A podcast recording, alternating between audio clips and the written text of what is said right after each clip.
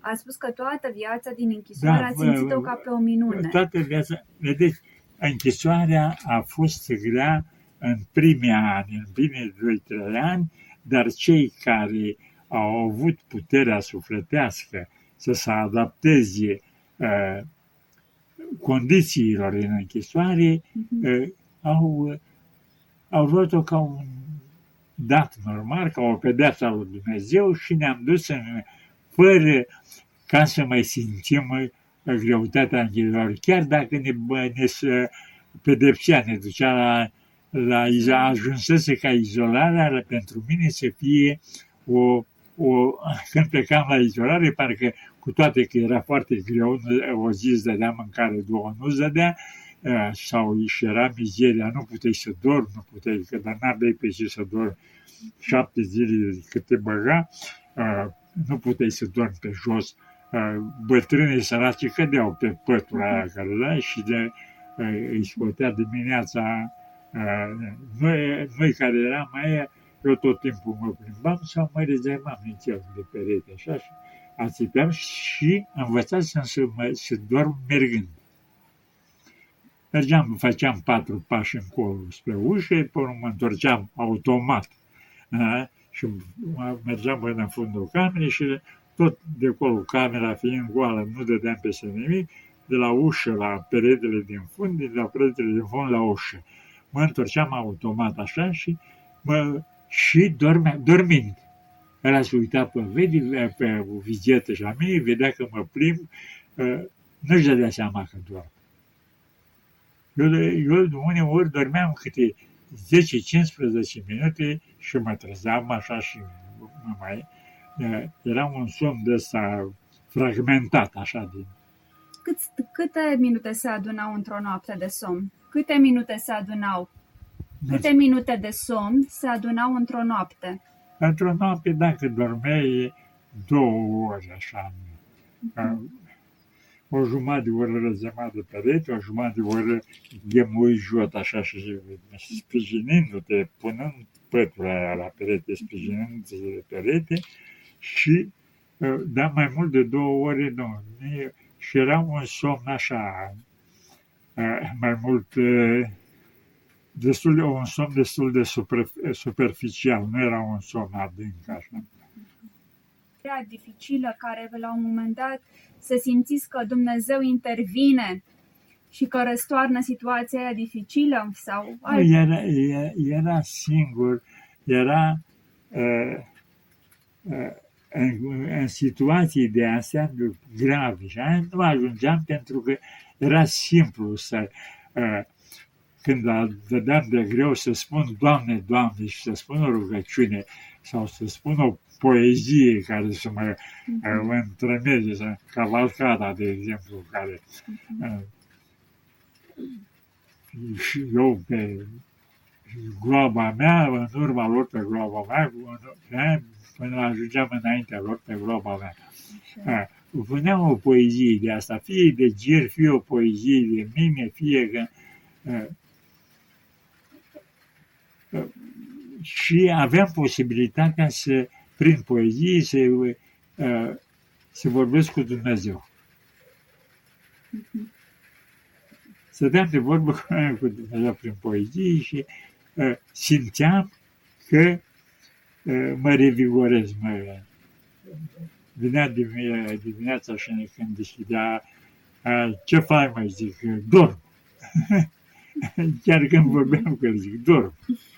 Când am dormit azi noapte. Păi ce, de ce a dormit? El, așa o întrebare de asta parșivă, știi? De ce? Păi, unde să doarme? Omul doarme într-un pat, se împinde ca pe un... Unde să mă întind? Să mă întind pe cimentul ăsta? Nu. În ciuda dumneavoastră, eu nu mă întind pe ciment. Dorm în picioare. Dificil de suportat în închisoare și cum ați depășit? Cum ați suportat acel moment? Ce anume? Ce a fost cel mai dificil de suportat Erau în închisoare? Erau dificil conflictele cu... De exemplu, a fost foarte dificil conflictul acela pe care l-am l-am făcut toată comunitatea care era acolo, solidaritatea cu uh, colegul nostru de, de, de suferință, Constantin. e Constantin Gane. Gane. Nea, uh, Moș Costache Gane, cum îi ziceam Mhm. noi, noi eram de, aveam 30, 31, 32 de ani și Moș Costache Gane avea 78 de ani. Și era închis acolo și săracul era și bolnav și l-am auzit plângând, aproape plângând, spunându-i plotonerului, domnul plotoner, scu- scoate- scoteți-mă de aici, că dacă mă mai zice o noapte, uh, mor aici. Și când a zis la mori în Paștele Băte și a închis ușa, ne-am revoltat toți. Nu știu, eu am bătut primul în ușă, alții ușile erau, erau de, de uh, fier, erau de metal și, și uh, făceau un zgomot asurdător.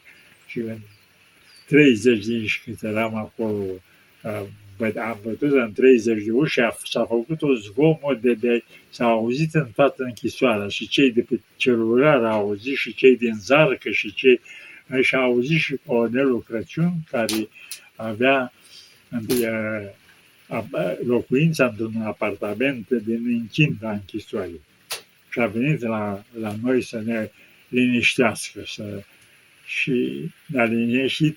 A fost foarte greu și am fost, fa- atunci am fost foarte revoltat de uh, faptul că, domnule, hai, noi care suntem mai tineri și care suntem mai uh, zurvagii, mai, mai, mai uh, facem, le punem probleme mai mari, uh, ne, ne pedepsește așa că poate că și merităm, poate că putem să le și ducem pedepsa, dar bătrânii care erau bătrâni ca Morgane, 78 de ani, nu putea să stea o noapte întreagă în picioare, rezumat de perete și cădea jos, cădea jos pe ciment și dormea pe ciment. Da. Dar închipui ce, cum se scula a doua zi. El lua și îl ducea pe pătură în, uh, la infirmerie. Ei, și uh, m-a, m-a revoltat chestia asta și am fost uh, foarte revoltat, atât de revoltat încât nu mi-am mai putut face rugăciunea de seară și am uh, făcut atunci uh, poezia care mulți dintre colegi au zis că e rugăciune, în seara asta, Doamne, te vei culca flămând. Și în seara aceea Dumnezeu s-a culcat cu flămând, că eu n-am mai putut să mă rog, dar în schimb am făcut uh, poezia în seara asta, Doamne, te vei culca flămând. Spuneți-ne. Sus, în seara asta, Doamne, te vei culca flămând.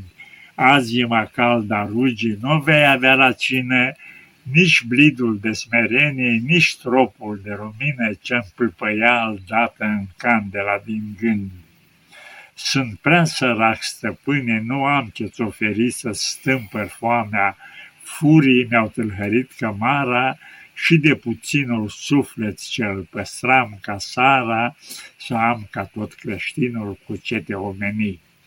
Aș vrea să-ți pot întinde un gând pios măcar, dar nu, nu pot, grădina mea vraiște și goale, mi-a mai rămas pe un lujer o singură petale și pe un ramur vește un singur fruct amar. De le-aș culege în clipă să ți-l aduc prin os, șoptind o rugăciune și tremurând o cruce, ar fi păcat de moarte că, Doamne, ți-aș aduce o travă în cupe sparte și te-aș tărâ prea jos. Zadarnic stai de veche și aștepți umil și blând, azi ma rugăciunii nu vei avea la cine și în cerul tău de gheață cu țurțuri de lumină, în seara asta, Doamne, te vei culca flămând. Deci, în toate momentele grele din închisoare, ați evadat în uh, poezie. Poezia, de fapt, a fost rugăciunea a fost un fel, dumneavoastră. Un fel de rugăciune, poezia îndoială pe care, de fapt, am, uh, i-am închinat-o lui Vasile Voiculescu, care uh, într-o convorbire am simțit că Vasile Voiculescu, care a scris atâtea poezii pentru, uh, pentru deținuții, a ținut moralul deținuților, se îndoiește și m-a, m-a, asta m-a, uh, m-a dezarmat inițial. Povestiți-ne Și- cum l-ați cunoscut. L-am cunoscut, mă, prin, nu l-am cunoscut față, că nu l-am văzut niciodată la față, nu l-am întâlnit nici afară, pentru că mi se pare că după 2 ani de, de la eliberare el a murit. Eh, Avea, când l-am cunoscut, avea 78 de ani și era în- într-o celulă alăturată. Am vorbit cu el la perete, așa, pentru o cană, puneam cana la perete și el punea și altă cană acolo, avea niște cani de tablă și vorbeam în uh, preajmagăn și el asculta și uh, vorbeam ca la telefon. Se vorbea ca la telefon, se auzea exact ca la telefon. Și am vorbit cu el, uh, i-am, m-a întrebat uh, de unde îl cunosc, zic, nu vă cunosc personal, dar vă cunosc din literatură, zic, mi-a plăcut foarte mult uh, lit, uh, litera, uh, în afară de poezii, m-a, mi-a plăcut uh, uh, uh, producția noastră uh, ce plouă. Păi să treceți aici. Sau, Sau să trec eu și să- Nu, nu, nu, lăsați așa. Uh,